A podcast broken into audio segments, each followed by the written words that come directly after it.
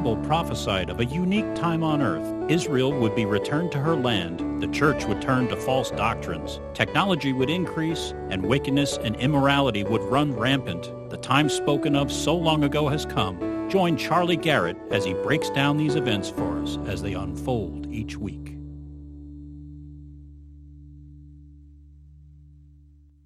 Let's see here. Today is 12 August 2018, Sunday. Time for the prophecy update of the week. I have a, a, bandana on. It wasn't sent to me. It was actually handed to me by somebody that went traveling. Ray here got me a bandana from Alaska. And it's got all of Alaska on it and the map. And uh, so I usually find a bandana to go with my shirt, but I knew I'd wear this bandana today, so I had to find a shirt to go with my bandana. So there you go, wonderful stuff, and it's one of those like uh, the guy from the Philippines, Tito, brought me. It's it's not really a bandana; it's just like a sock, and uh, isn't that cool, you know? But when you put it on, it looks like a bandana and it's super comfortable and you don't have to go fiddling with it. It just gets right onto your head and that's it.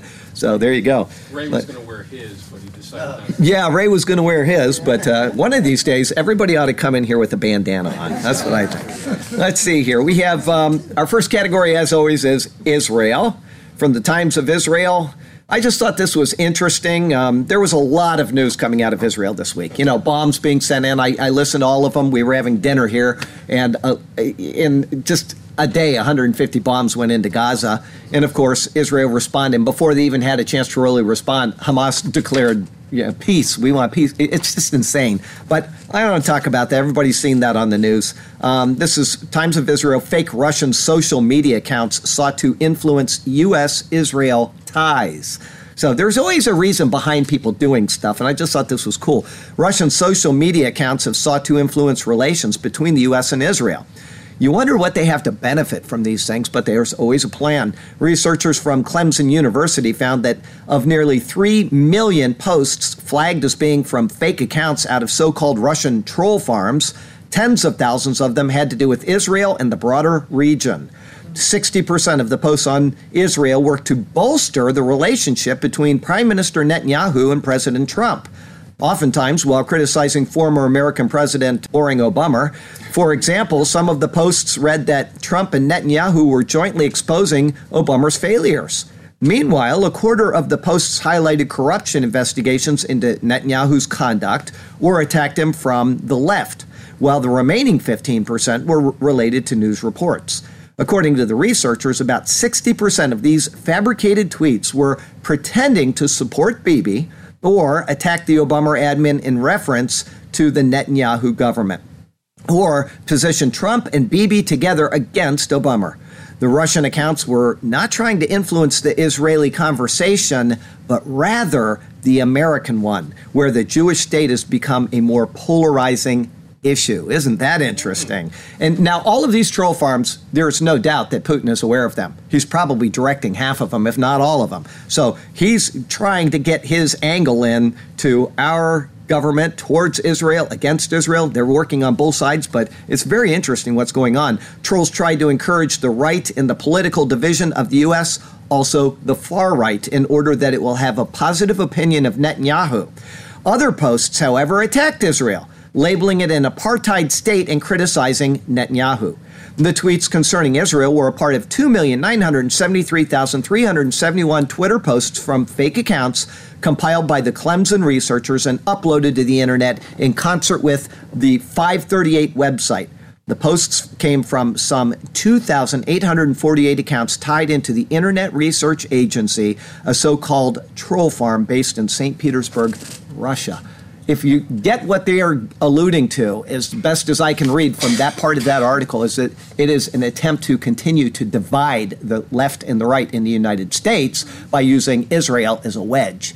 Okay, so that's just the way that the Russians have been working in all kinds of areas. Now, if you're insane, like uh, Senator Nelson, uh, what's his name, Bill Nelson, who claimed that the um, the uh, what do you call it? Um, uh, Russians are in the Florida elections. He made an unsubstantiated claim. He's a liar. And uh, he's also, I would like to say this, if he's a Democrat, and therefore he is a murderer of unborn children. Right, He okay. He is going to get dusted by our Rick Scott, I hope. I hope that Nelson has had his political career ended because he's been a bad senator for Florida. He's n- not a good senator. I don't care if he was an astronaut or not. That means diddly. Okay? Yeah. Anyway, here we go. Christian News today. I know it was just one article on Israel. The reason why is because Christian News takes up two and a half pages. This is one article, it's very long. This is the heart of prophecy. If you don't want to learn doctrine, then you know you're just watching a bunch of videos and you're getting your ears tickled and you're learning stuff that doesn't matter more than a week or two down the road. Okay, what I'm going to talk about now is going to cover it's going to cover Israel because the guy is a Jew. It's going to cover Christianity because we hold to the Bible. It's going to cover morality in its own way. It's a very sad thing. This article came out about a week and a half ago. I immediately emailed this doctor from Harvard and I told him where he was wrong and he has not responded. But I told him, you know, if you want to get good theology, you can watch the Superior Word website, Leviticus Sermons, because they will address the very issue that you are abusing. So here we go. Um, you know, before I get into this, though, one passage, and I've repeated again and again and again, is from Ezekiel 38. And every time these Jewish people that do these type of things, which you're going to hear about, stand up and make these proclamations against God's word, this verse comes to mind. I'm going to read it to you. It's uh, Ezekiel 38, uh, I'm sorry, 36, verse 22. It says, Therefore say to the house of Israel, Thus says the Lord God, I do not do this for your sake, O house of Israel, meaning returning them to the land, giving them the land, putting his hand back on them with divine protection. He says, But for my holy name's sake, which you have profaned among the nations wherever you went and wherever you still are, including this gentleman from Harvard. Here we go. New York Times, The Secret History of Leviticus. Ooh, sounds good, right? By Idan Dershowitz. Dr. Dershowitz is a biblical scholar. Not a very good one, I'll tell you that. No text has had greater influence on attitudes towards gay people than the biblical book of Leviticus, which prohibits sex between men. Before Leviticus was composed, outright prohibitions against homosexual sex, whether between men or women, were practically unheard of in the ancient world. That is what we would call as irrelevant. It has nothing to do with the story at hand. He's making a commentary on the book of Leviticus and he adds in something which is irrelevant. That's what do you call it? A red herring or a yeah, okay. So he's he's already added a fallacy in at the very beginning of his article. Okay, chapter 18 of Leviticus contains a list of forbidden incestuous acts followed by prohibitions against sex with a woman who's, you know, a certain time a month, bestiality, and various other sexual acts. In verse 22, we find the most famous injunction You shall not lie with a male as with a woman, it is an abomination. So Leviticus 20:13 repeats this law along with a punishment for those who violate it. They shall be put to death, their blood is upon them. Okay? Now he gets into his deep Levitical scholarly analysis here. Like many ancient texts, Leviticus was created gradually over a long period and includes the words of more than one writer absolutely no proof of that at all. We went through that in Bible class this past Thursday. We've gone through it in our sermons. That's what's known as the documentary hypothesis, okay? What's his name? Julius Wellhausen is the one that came up with this originally. And they cite different sources. Oh, well, this guy wrote this line, he's a priest, and this guy wrote this line, he believes in Elohim. This guy wrote this line, he's a Yahwehist. And then this guy wrote this line, and he is a. Um, uh, Deuteronomist. So they have JEDP. They've got four divisions, and they say, well, they divide up the whole Bible into these different people that wrote these things, and it is completely refuted, completely refuted by something called chiasms in the Bible. Right. We went. Wouldn't the uh, um, Dead Sea Scrolls also The Dead Sea Scrolls don't because they, they come much later. This was Leviticus was written uh, uh, by Moses about 1450 BC. The Dead Sea Scrolls come much much later, about 1 to 200 uh, BC. So anyway, these chiasms I was talking about show patterns within the books of Genesis, Exodus, Leviticus, and Numbers and Deuteronomy that are impossible if you had different authors in there. If you want to know what a chiasm is, go to my other website, wonderful1.com, and I've got a page called Chiasms in the Bible, and you can look at them. They're beautiful, they're marvelous, they're symmetrical, they cannot be done by different people and come out with the result that you have. Despite that, though, he's saying that was created gradually over a long period, includes the words of more than one writer. Many scholars believe, which is irrelevant, the only thing that matters is what the Word of God says The book claims to be written by Moses. Jesus proclaims that it was written by Moses. The entire Christian faith is based on the words of Jesus. And if he is wrong about that, then there is no Christian faith. And then, if it was written by a bunch of people later about the time of Daniel or the Babylonian exile, then in fact, he is. Why even be a scholar of that document? Because it makes no difference in the world. He's claiming to be a biblical scholar of a document that is irrelevant because it was written by a bunch of people and it has no bearing at all. So you see the folly of his entire life. His life work means nothing because he doesn't believe that the document that he is supposedly proclaiming has any validity. It's crazy. Okay. Um, it says uh, many scholars believe that the section Leviticus 18 was added by a comparatively late editor perhaps one who worked more than a century after the oldest material in the book was composed. An earlier edition of Leviticus then it may have been silent on the matter of sex between men. But I think, once again, I think, without any substantiation, a stronger claim can be warranted. There's good evidence that an earlier version of the laws in Leviticus 18 permitted sex between men. In addition to having the prohibition against same sex relations added to it, the earlier text, I believe, once again he says, was revised in an attempt to obscure any implication that same sex relations had once been permissible. So he's saying it was originally a okay, and somebody went in and changed it, so it's not okay. The uh, chapter's original character, however, can be uncovered with a little detective work. So he's Sherlock Holmes. He's got his backward hat on, and he's got his spy, and he's looking at the the d- document, saying, "We can we can figure this out, right?" The core of Leviticus 18 is the list of incest laws, each of which includes the memorable phrase uncover nakedness. You know that because we said it 8,000 times as we were going through the book of Leviticus. Every we went through every single line of the book of Leviticus word for word and we did our sermons based on them, on the word of God. Okay? So you're all aware of what that means. Uncover your nakedness. This is typically understood as a euphemism for, you know, a man and a woman doing it. So, you shall not uncover the nakedness of your father's sister would mean something like you do not have sex with your father's sister. And we all know that that is correct because we went through the, the document. Most of the incest laws are presented in a straightforward manner, but two are not. The first exception is the nakedness of your father and the nakedness of your mother you shall not uncover. She is your mother, you shall not uncover her nakedness. And he highlights the last clause She is your mother, you shall not uncover her nakedness. He says at first, the verse appears to outlaw sex between a man and either of his parents, which it does not. But that is where he makes his fatal mistake in his incorrect analysis, and everything devolves from there. He says, I'm going to read it again so you can see his wrong logic. The nakedness of your father and the nakedness of your mother you shall not uncover.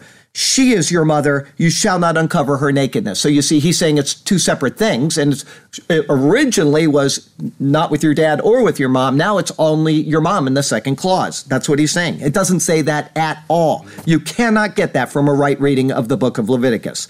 At first, this verse appears to outlaw sex between a man and either of his parents. However, the italicized explanation or gloss, which means it's a writing, it's a margin note or a footnote, which is added in, suggests that the law actually addresses only one parent, the mother. It's difficult, he says, to reconcile the two parts of this sentence. It is not difficult. A peanut head could do it if they knew their Bible this much. And I'm going to take you to where we have the answer to that very difficult conundrum that this, this Harvard scholar, this doctor of theology, has found himself in. I'm going to take you to Genesis. I'm going to take you to chapter 2 of Genesis, and I'm going to take you to the 24th verse of chapter 2 of the book of Genesis. It says there, I'll read you verse 23. How's that? And Adam said, This is now bone of my bones and flesh of my flesh. She shall be called woman because she was taken out of man. Verse 24. Therefore, a man shall leave his father and mother and be joined to his wife, and they shall become one flesh answer to your dilemma there. Learn your Bible, and you won't come to these unfounded conclusions and bring disgrace upon the name of God and of your people, Israel, exactly as the Bible said you would. We'll go on. The same thing happens again a few verses later. You shall not uncover the nakedness of your father's brother. Simple enough, right? The following gloss, however, added in, however, may get, give you whiplash. Ooh, and I've got it already. Ow. Oh, you shall not approach his wife. She is your aunt. By the time we finished reading the gloss, a prohibition against intercourse between a man and his paternal uncle is transformed into a law about sex between a man and that uncle's wife. Not at all. The only thing it is, is it says, You shall not uncover the nakedness of your father or your mother. You shall not uncover your mother's nakedness. She is your mother. Same thing with the uncle. The reason why is because the first clause explains the second clause. By sleeping with your mother, you are uncovering your father's nakedness because they are one flesh.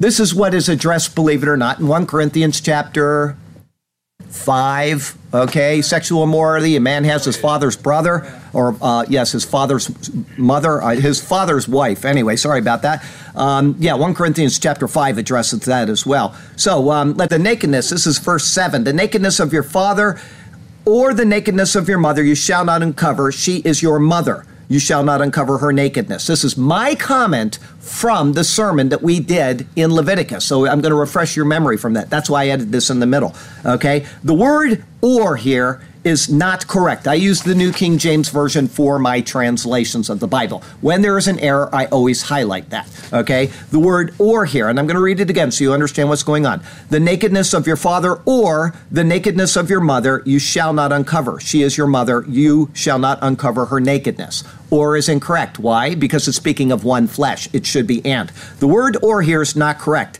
The second sentence explains the first. It should say the nakedness of your father and the nakedness of your mother you shall not uncover. As the father and mother are one flesh due to their union, a son sleeping with his mother would then uncover both her nakedness and the father's. This is then further defined by the next verse, verse 8 of Leviticus. The nakedness of your father's wife you shall not uncover, it is your father's nakedness. My comments again a man is not to have sex with his father's wife, even if she is not the person's mother.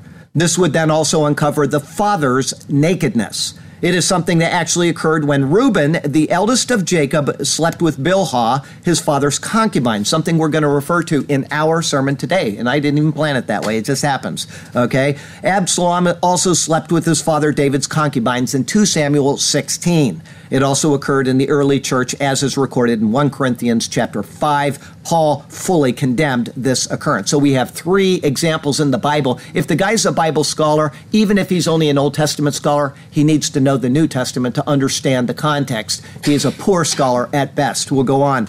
Each verse in Leviticus 18 series of incest laws contains a similar gloss, but the others are merely emphatic, driving home the point.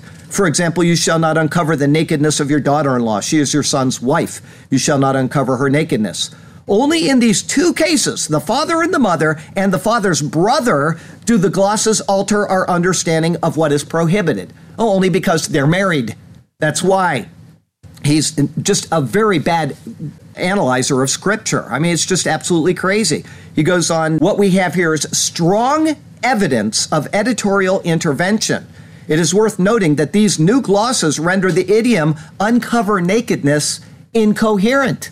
Well, that's because you don't know your Bible. I explained it right out of Genesis 2:44. It doesn't just make it coherent, it makes it absolutely certain what is being said. The phrase can no longer denote sex if uncovering the nakedness of one's father is an act that also involves one's mother, as the gloss implies. But more strikingly, the two exceptional verses are the only ones that address incest between men. All the others involve women.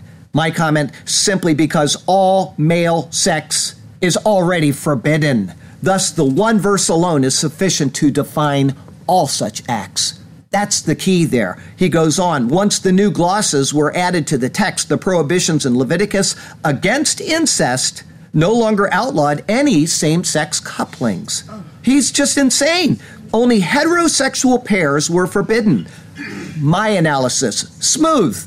By eliminating the meaning of uncover nakedness, you may now redefine the Word of God according to your own perverse mores. This is why we are in this church, is not to learn prophecy about the moon turning to blood and all those crazy things. We are in the Word of God to learn it, to understand it and to take it in its full context so that when we speak about prophecy, we are speaking about it in a united way, not pulling things out of the air and saying, well, this is prophecy because we take the entire Bible in context. And this is why I highlighted this particular article above everything else this week, is because it is that important. Because if somebody can do that with something so basic, so basic and common in the Holy Bible, he can do it with prophecy as well. And that's why when you watch these prophecy updates and you sit there pulling on your face and you're getting all anxious about what's coming on the world, you have not taken the Word of God in the proper context.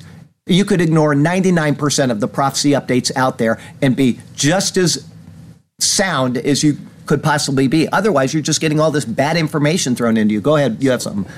He just pushed all of his lesbian friends under the bus. That's right. He pushed all of his lesbian friends under the bus with what? Yeah, absolutely right. Okay, let me go on with this. If a later editor of Leviticus opposed homosexual intercourse, you might wonder, wouldn't it have made more sense for him? And it was probably a him. He's making yep. sure that was a guy that wrote this to leave the original bans on homosexual incest intact?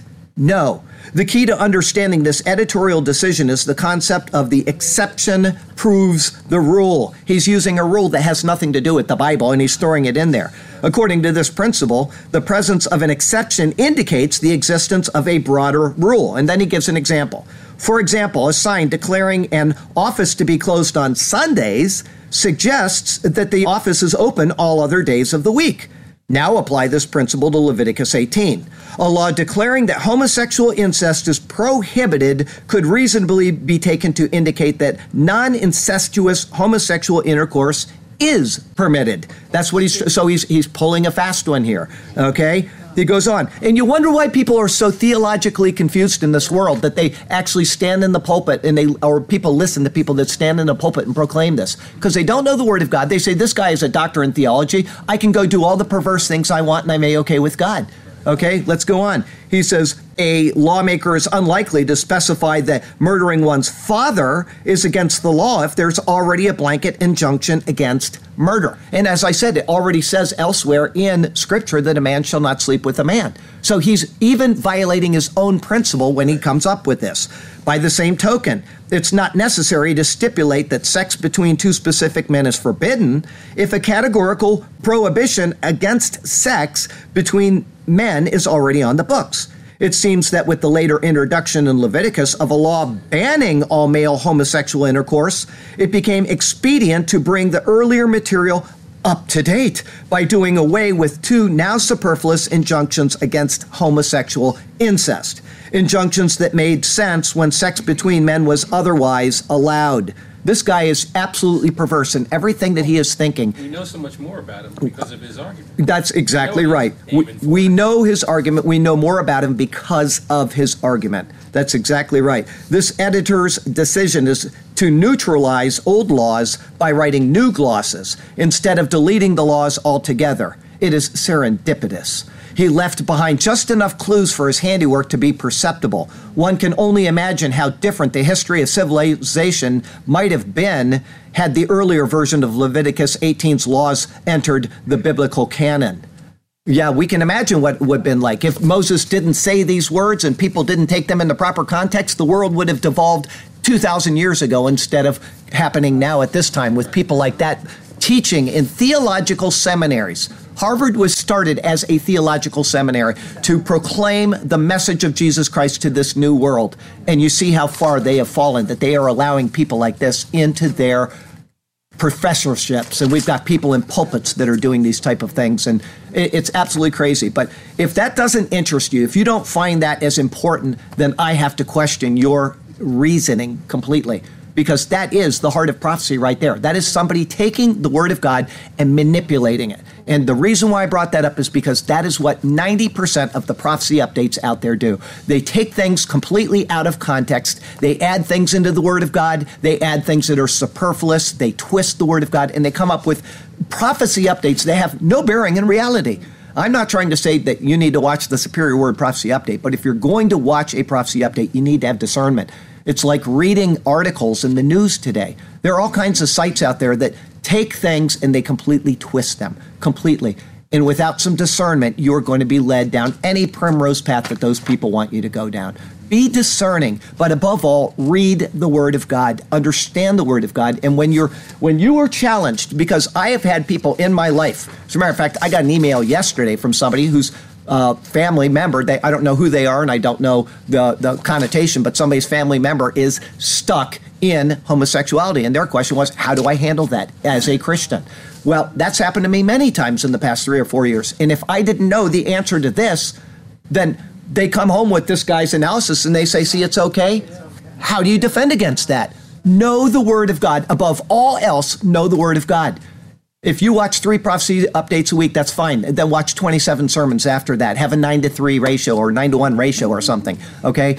Be discerning, be wise, but know the Word of God above all else.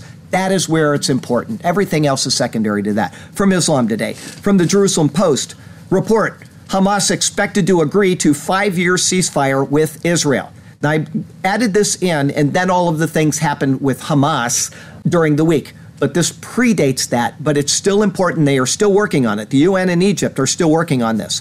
Hamas delegation from abroad entered the Gaza Strip from Egypt through the Rafah crossing in order to discuss a proposed ceasefire agreement with Israel. Under discussion is a comprehensive deal that would entail the improvement of humanitarian conditions in Gaza and the undertaking of large infrastructure projects, including a seaport in the Egyptian city of Ismailia and a Sinai airport that would serve Gaza residents. The goal of the visit is to reach a decision regarding a long term ceasefire with Israel following indirect negotiations between the group's leaders and Israel through the auspices of Egyptian intelligence. Now, I'm going to stop right there before I go on. I'm going to tell you why this is interesting. I'm going to read you the title again. I want you to think about it while I'm going on. Hamas expected to agree to five year ceasefire with Israel. Is this going to happen? Yes. No, it's not. What is it, Be- the? Bible says there will be a seven year peace deal. This is with Hamas only. This is not with all of the Fakistinians. You have to have Fatah and Hamas in there, okay? They're going to be united somehow, and then they will make an agreement with Israel, okay? Hamas is on one side, Fatah is on the other, and they're not speaking right now, okay? So it's a five year peace deal.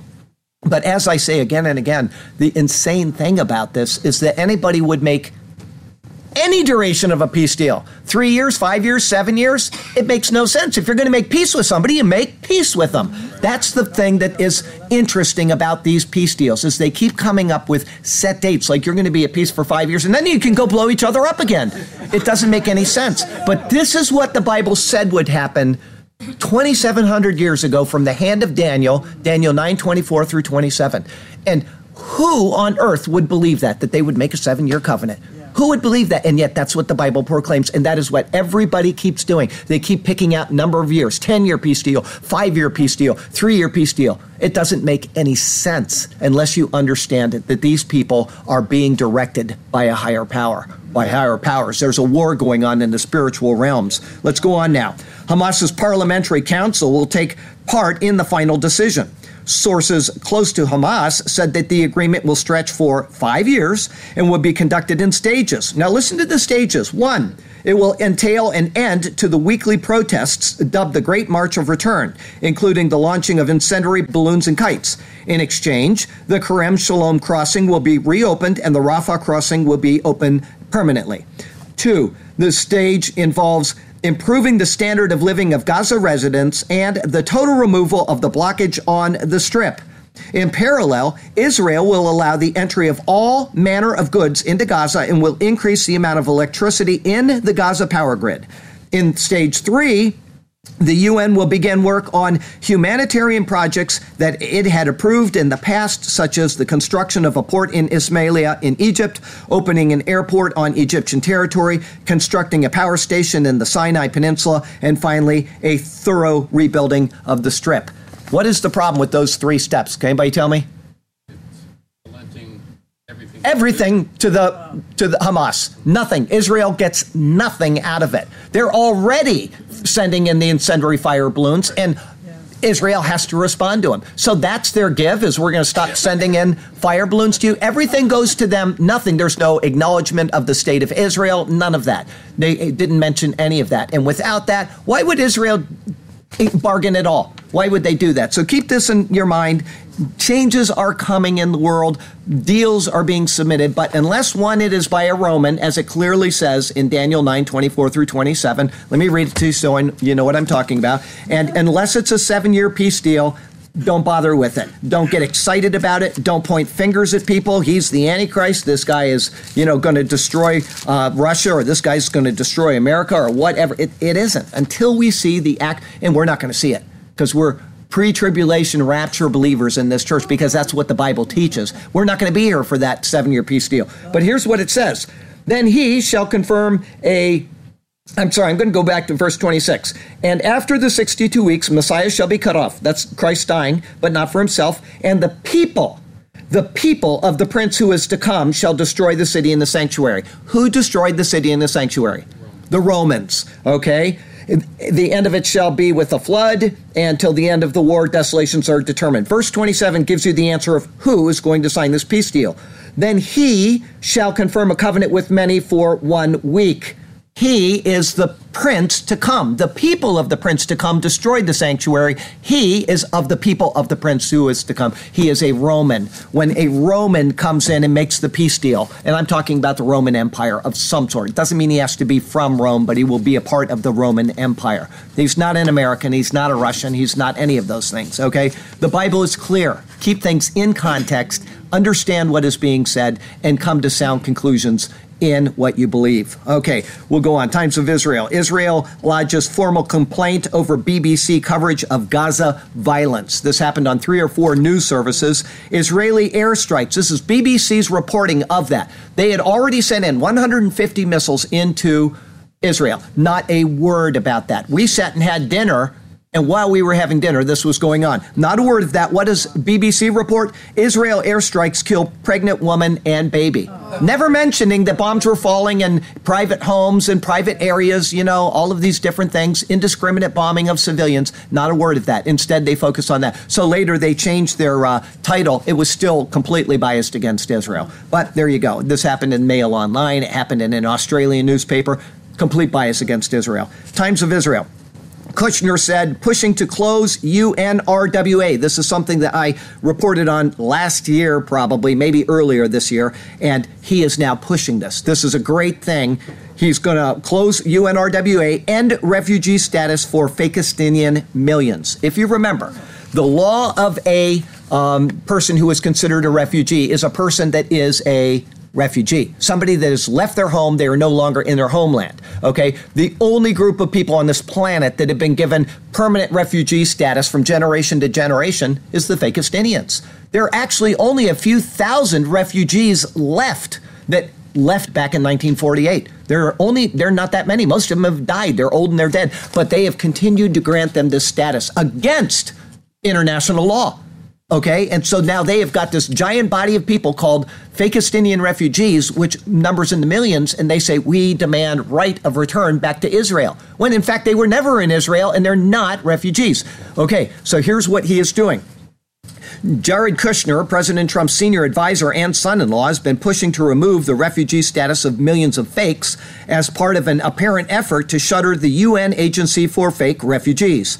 Our goal can't be to keep things stable as they are. Sometimes you have to strategically risk breaking things in order to get there. He added in the email, according to foreign policy.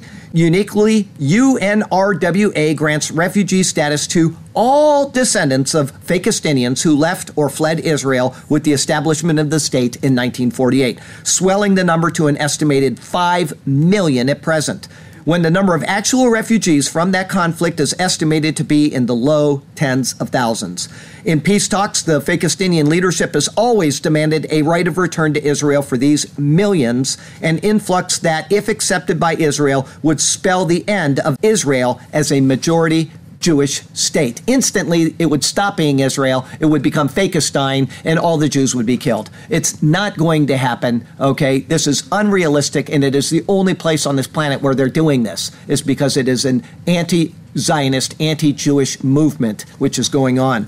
Be aware of what's going on. Mongolia today, from Xinhua.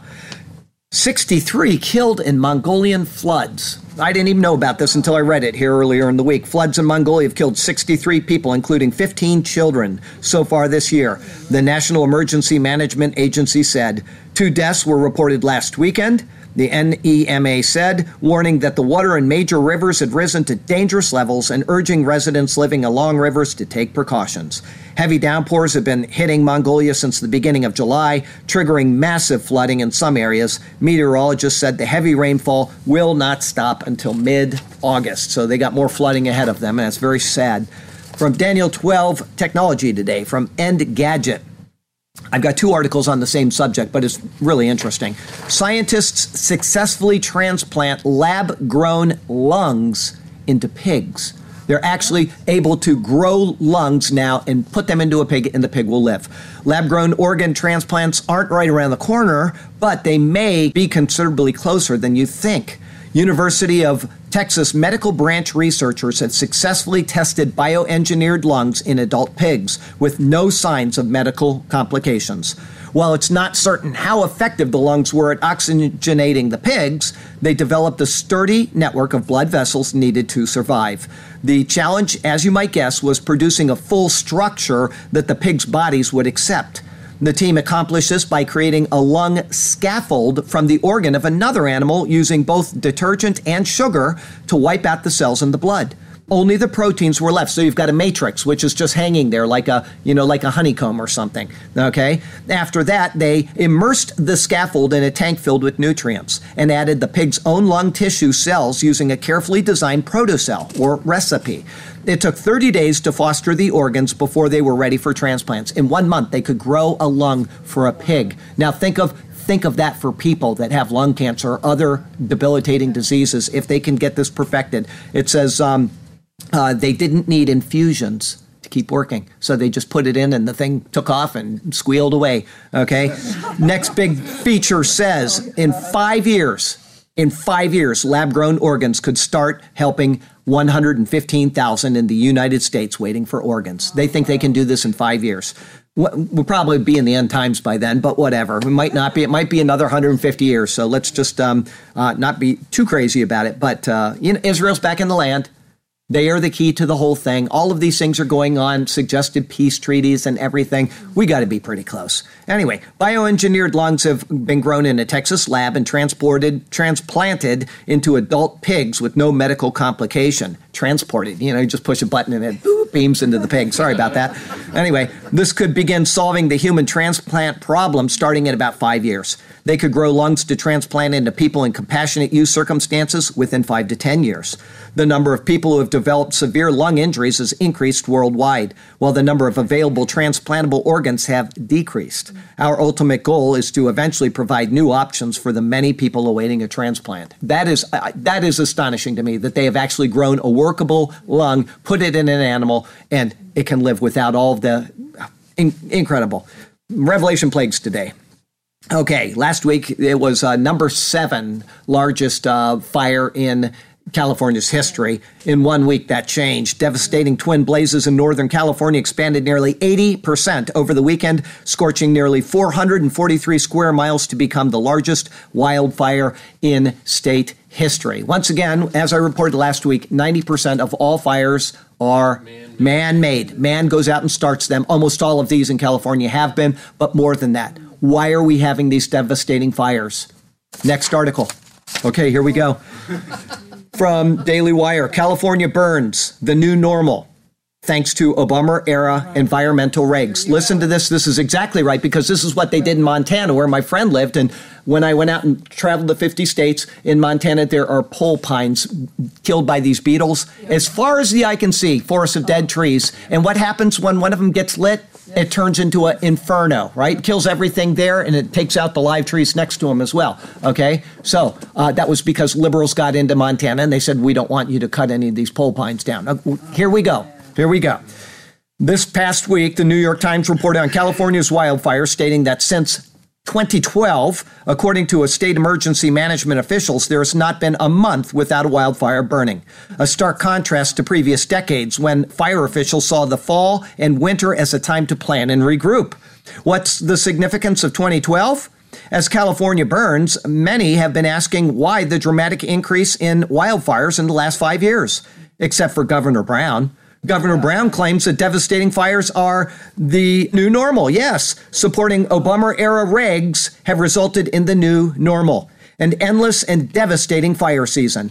Obama era eco terrorism through environmental regulations under Agriculture Secretary Tom Vilsack. The Obama admin finalized a rule governing the management of 193 million acres of national forests and grasslands, establishing a new blueprint to guide everything from logging to recreation and renewable energy development.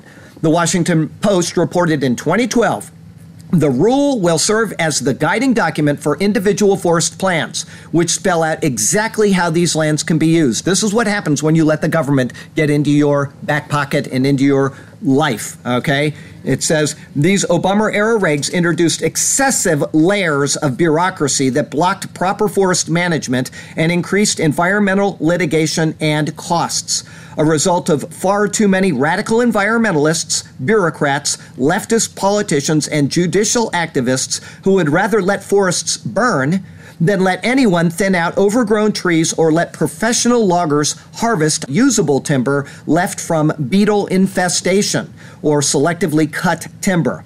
Eco purists want no cutting, no thinning, no using fire retardants in sensitive areas because the chemicals might get into the streams that would be boiled away by conflagrations.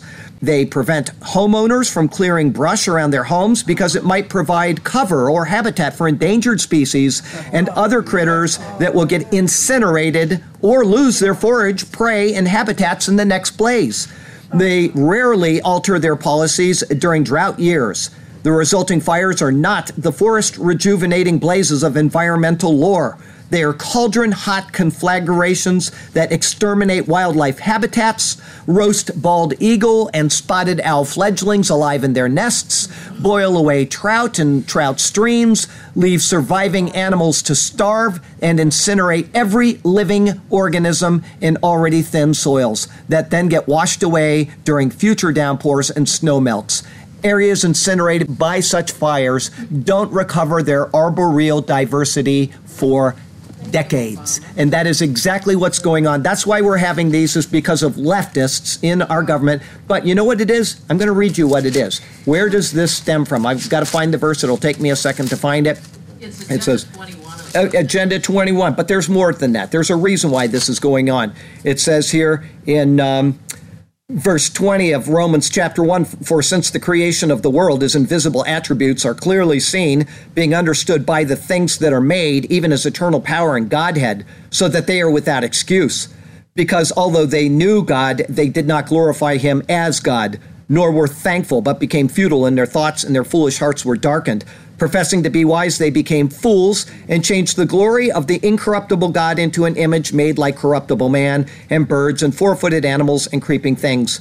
And then he goes on in verse um, 25 those who exchanged the truth of God for the lie and worshiped and served the creature rather than the creator who is blessed forever. Amen. In other words, they have elevated the creation above man and above the creator himself.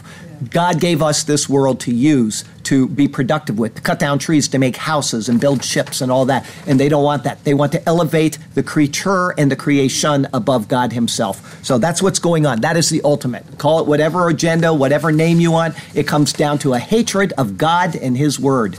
That's what's going on. From Fox.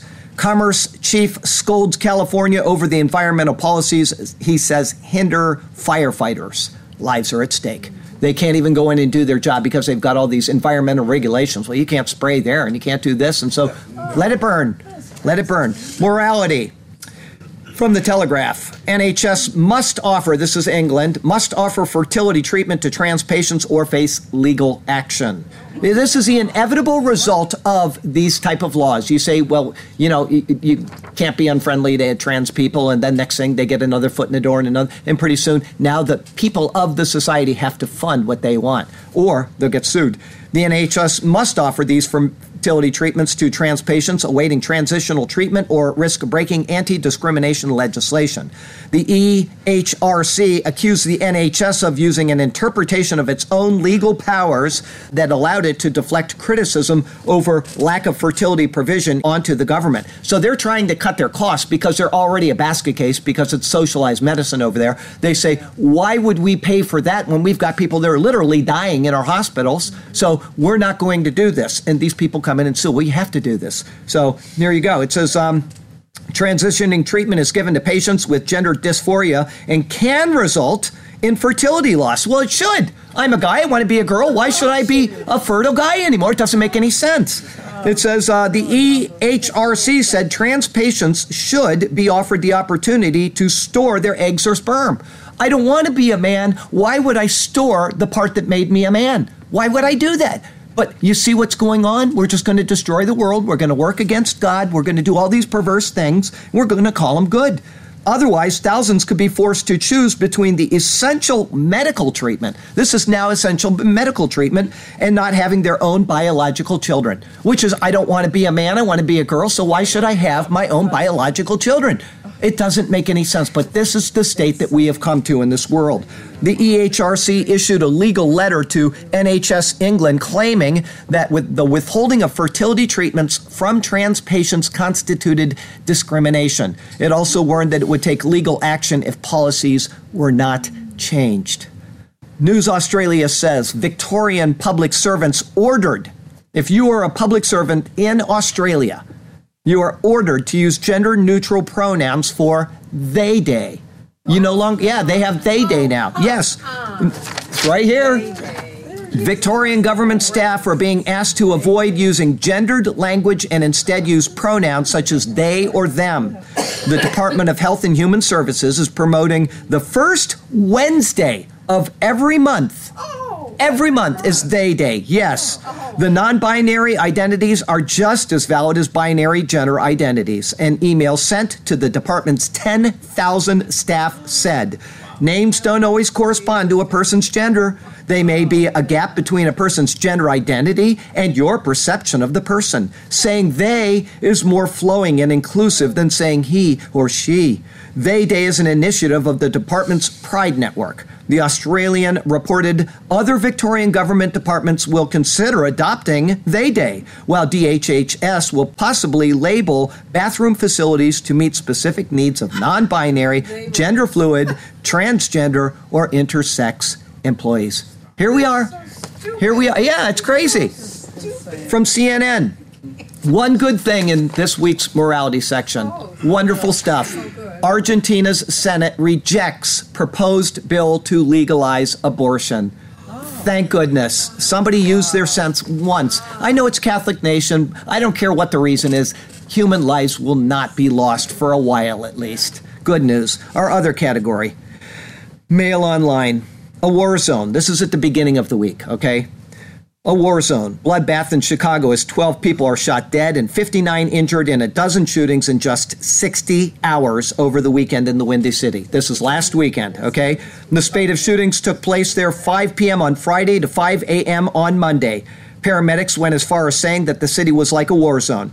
In just a two hour stretch in the early hours on Saturday, 25 people were shot in five different mass shootings. This morning, I had to pen and ink it in because I'd already printed it off yesterday. This morning, this is this weekend, it's um, from Newsmax. Chicago starts weekend with this is we're not even halfway through the weekend. Starts it with 20 shooting, 18 shot or 18 are shot, two are dead, so 20 total in just a day. Unbelievable. Breaking Israel news. San Francisco bans everything. yes.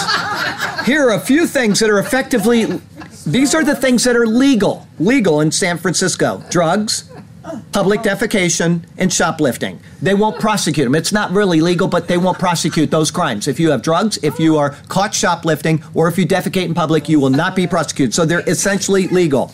And some of the things that are banned or will be banned in the city by the Bay straws, fur coats, bottled water, eating at work, vaping liquids, upholstered furniture, plastic bags, pet stores, electric scooters, coffee cups, packing peanuts, tropical oh, fish, and the McDonald's Happy Meal. Banned. You can go to jail if you have any of those or do any of those, but you can poo in the streets. Oh, next article from the Daily Wire. San Francisco city officials are getting nearly 80 poop calls every single day. Help, I've got poop in my sidewalk, come clean it up. 80 a uh-huh. day. Fact check. Fact check. Trump says 3.5 million people have been lifted off food stamps. Is it true or not? Fact check checked it. President Trump said in remarks at the White House recently that 3.5 million Americans have been lifted off food stamps. Verdict. True. The number of people receiving SNAP benefits declined by 3.6 million since Trump was elected and 3.1 million since he assumed office. Fact check. Trump appeared to mention that the increase in the number of people receiving SNAP under Obama. More than 10 million additional Americans had been added to food stamps in past years. There were indeed 10.7 million more SNAP recipients in January 2017, Obama's last month in office, than in January 2009, his first month in office. So up 10.7, down 3.1. There you go. Good job, President Trump from The Independent social media, and video games making children regress to mentality of three year olds, says top brain scientist. This is a top brain scientist. We are ruining our children one video game at a time. A British scientist has warned that social media and video games are negatively affecting children's mental and emotional maturity. Baroness Susan Greenfield, a senior research fellow at Oxford University and former director of the Royal Institution of Great Britain, so she's no dummy, said that the instant gratification offered by devices means children are losing their ability to think for themselves and to communicate. What I predict is that people are going to be like three year olds emotional, risk taking, poor social skills, weak self identity, and short attention spans. Baroness Greenfield pointed to a study by Harvard and Princeton universities which showed that students opted to give themselves electric shocks rather than spend 10 minutes alone thinking. They did a study on people and they said you can sit here and think alone and instead they shocked themselves with electricity to get out of that part of the uh, the the thing right she said that the need for constant stimulation from our environments affects our ability to think and the author of Mind Change previously warned that new technology may lead children to have lower self esteem and be more likely to suffer from depression. Her advice to parents is to provide activities which have a beginning, a middle, and an end, such as reading books or playing sport. I will tell you about reading books next week. A friend of mine, Tom, thank you, Tom, very, very much, sent me an audio Bible. It's not just an audio Bible, it is wonderful. I will get the information and I'll try to remember to tell you about it next week. I started it yesterday on the way to mission work. I got all the way through Genesis uh, 18, I think it was, maybe 19 by the time I got home. Okay. At that rate, I'll be done with the Bible in maybe two months. I will have heard the entire Bible, but this isn't just an audio Bible. This has got sounds, it's got actors in the background every word is right out of the Bible, but everything, it's just like being in a play, listening to it with your mind. It is literally astonishing. It is, it is the most wonderful audio Bible I've ever heard in my life. It's what? No, it's not the King James. It's uh, I think it's the NIV. But it, it is a marvelous, marvelous thing that he sent me. I am so grateful for that, and I can't wait. When I finish it, I already put down the date that I started 811. I just want to see because I don't drive much. I drive very, very little. And I will let you, I'll give you all a report on when I got done with that, and I will tell you how long it took with minimal driving. You can learn the Bible that way. Okay. And I will tell you something. When I'm done, I'm going to let Hideko listen to it. I'm jealous because I want to just listen to it a second time, but I'm going to let her do it because she will process it very well. You know, her little mind is very analytical and she'll come up with all kinds of neat things about it. I guarantee it. Anyway, um, please, I will get all of the information. I'll read it to you. I meant to bring it today and I forgot, but talking about that, that is a, a, an activity that has a beginning it has a middle, it has an end, it has a conclusion, a good one.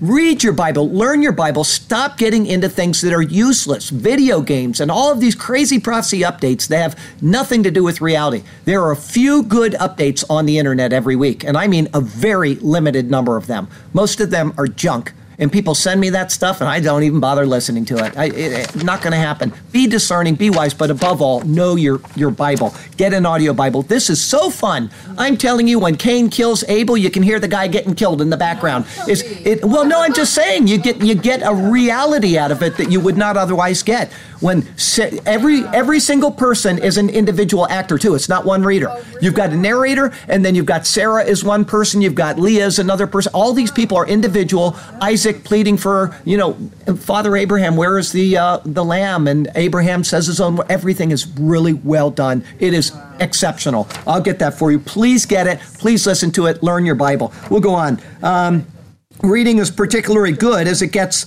uh, gives them better attention span. Reading gives you a better attention span. Instead, they were being bombarded with instant gratification through social media and gaming, which meant that, like three year olds, they would need something every moment to distract them so that they can't have their own inner narrative, their own inner thought. That's what we're doing is we're destroying the next generation of people by giving them a phone and saying, "Here, do this so I don't have to deal with you." That's what's happening in this world. From Fox. Remember last week the lady in uh, Syria that defended her grandchildren, took them all out? We got a lady like that here in America. Grandmother shoots cyclist trying to break into her home, police say. Good job, Granny. Okay, from the Hollywood Reporter, I think most of you have seen this. If you haven't, it's worth repeating. It was such a great thing they did. After being destroyed, Trump's Walk of Fame star multiplies. A crew laminated vinyl stars that look just like the original and placed them on blank squares in Hollywood. Trump is everywhere now. They tried to get rid of him. He's everywhere. It's great stuff. Okay, got a Lessrick here for you. Games and media is rotting their brain they don't know to come in from the rain. They should grow grow up past three and so learn to think free. They need time off their senses to gain. Okay, good job, Les. Okay, got two ironies. I call this funeral procession. From Mail Online, motorcyclist 39 is killed after running into a car that had stopped to let a funeral procession pass before driving forward on a red light. Sad, but it is ironic. And then the next one, Mail Online, not nearly as sad. Dead man stuns a grieving family when he turns up at his own wake after badly burned body is wrongly identified by the police in Paraguay. Now that is ironic. And such is the world we live in. So from Sarasota, Florida to Ulaanbaatar, Mongolia, and our friends over in Iligan City, the Republic of the Philippines, I'm Charlie Garrett. This is the Superior Word, and that is your prophecy update for the week.